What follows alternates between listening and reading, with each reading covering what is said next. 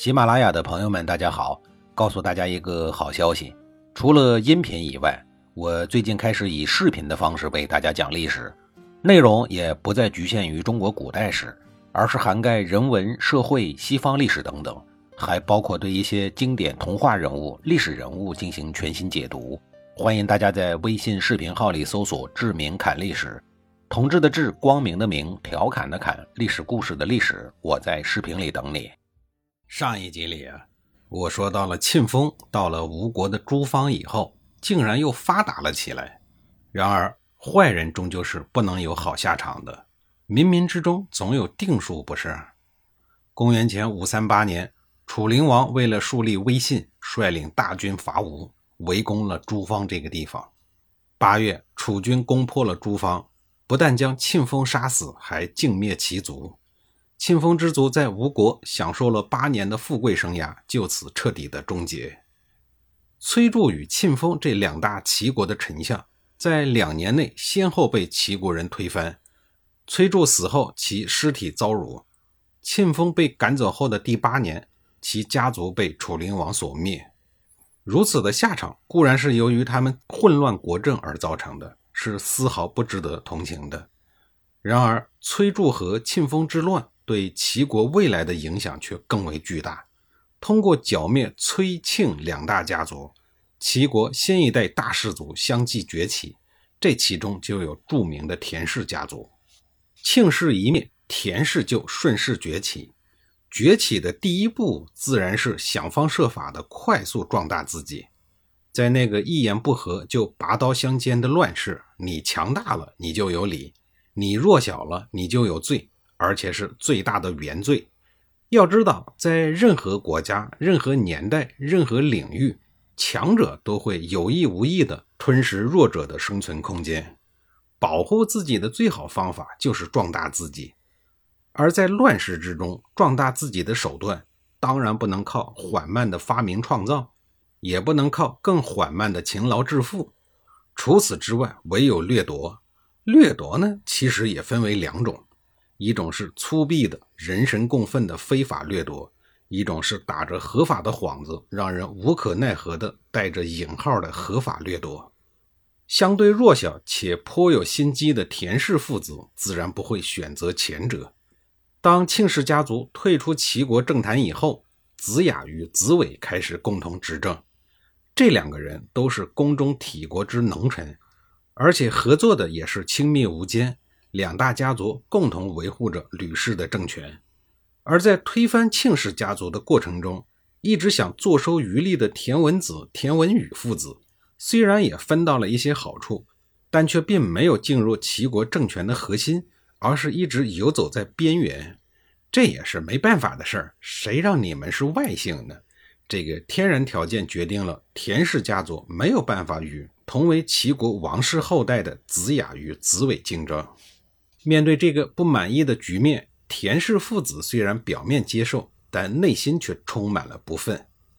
到了公元前五三九年和公元前五三四年，子雅和子伟相继走到了生命的尽头。子雅的儿子栾师与子伟的儿子高强世袭了政权，先后走上了政权的中央。田无宇见自己的家族始终不能跻身最高层，便开始在栾师与高强两个人之间。实施挑拨离间之阴招，结果让田无宇大失所望。这两家是同姓世交，根本不受诱惑呀！一计不成，那就再想一计。我再说一下联合推翻庆氏的四大家族的情况。这其中，子雅与子伟根正苗红，势力最大。田氏是外姓，老祖宗陈完是从陈国跑过来政治避难的，然后靠搞土建、搬砖头起家的。鲍氏呢是鲍叔牙的后裔，他的老家在今天的安徽地界，也是一个外姓，家族势力呢也相对比较弱。庆氏倒台以后呢，这四大家族紧跟着就分成了两派，一派是栾氏和高强两家强强联手，一派是田氏和鲍氏两家弱弱相依。没有吃过苦头，没有在刀口上舔过血的栾氏和高强。并不能深刻领悟眼下所享受的荣华富贵与颐指气使的权利来之是多么的不易。这哥俩一面享受着父辈为他们所创造的一切，一面对父母曾经的努力不以为然。在他们看来，人生的成就并不需要费劲巴拉的身体力行的去战斗，靠嘴巴说说就行。因而，吹牛说大话就成为了他们的标签。如果是喝了酒，那话就大的更没了边儿，简直大如大地之边，高如苍穹之巅，低如瀚海之底。这一天，哥俩呼朋唤友，又聚在了一起，开怀畅饮。酒醉朦胧之后，栾师当着众人的面大放厥词，说：“不是我吹牛啊，鲍氏、田氏要是敢不听我的指挥，我灭他们俩就像踩一只蚂蚁一样。”高强也不甘落后的说：“就他们俩都不值得我踩。”这一种狂妄至极的言论，已经不止一次的传到了田氏和鲍氏的耳朵里，这让鲍氏、田氏两家惶恐不安，处处提防。又一天晚上，高强喝了个半醉，准备到栾师家里继续喝。临走的时候，家中有一个仆人和他顶嘴，高强顿时火冒三丈，借着酒劲抄起了一根鞭子，将那仆人按在地上，没头没脑的一顿猛抽。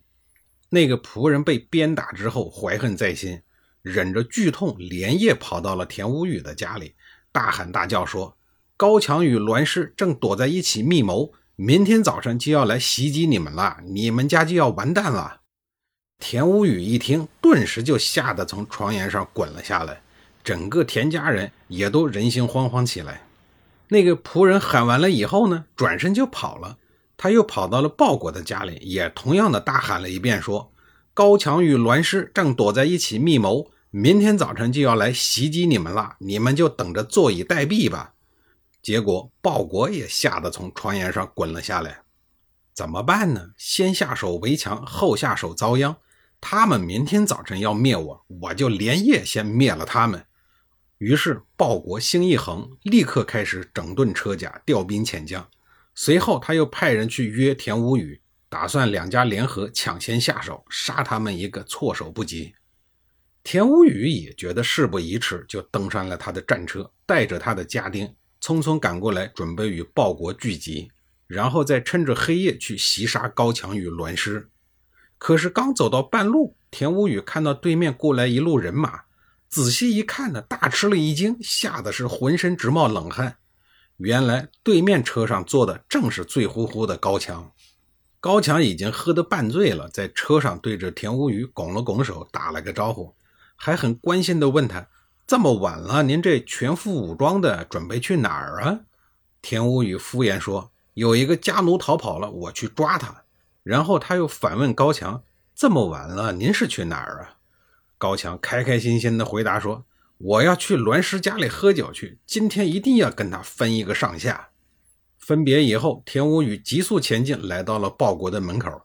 只见鲍国浑身披挂，手持长弓大戟，车途济济，戈甲森森。早已经做好了出征的准备。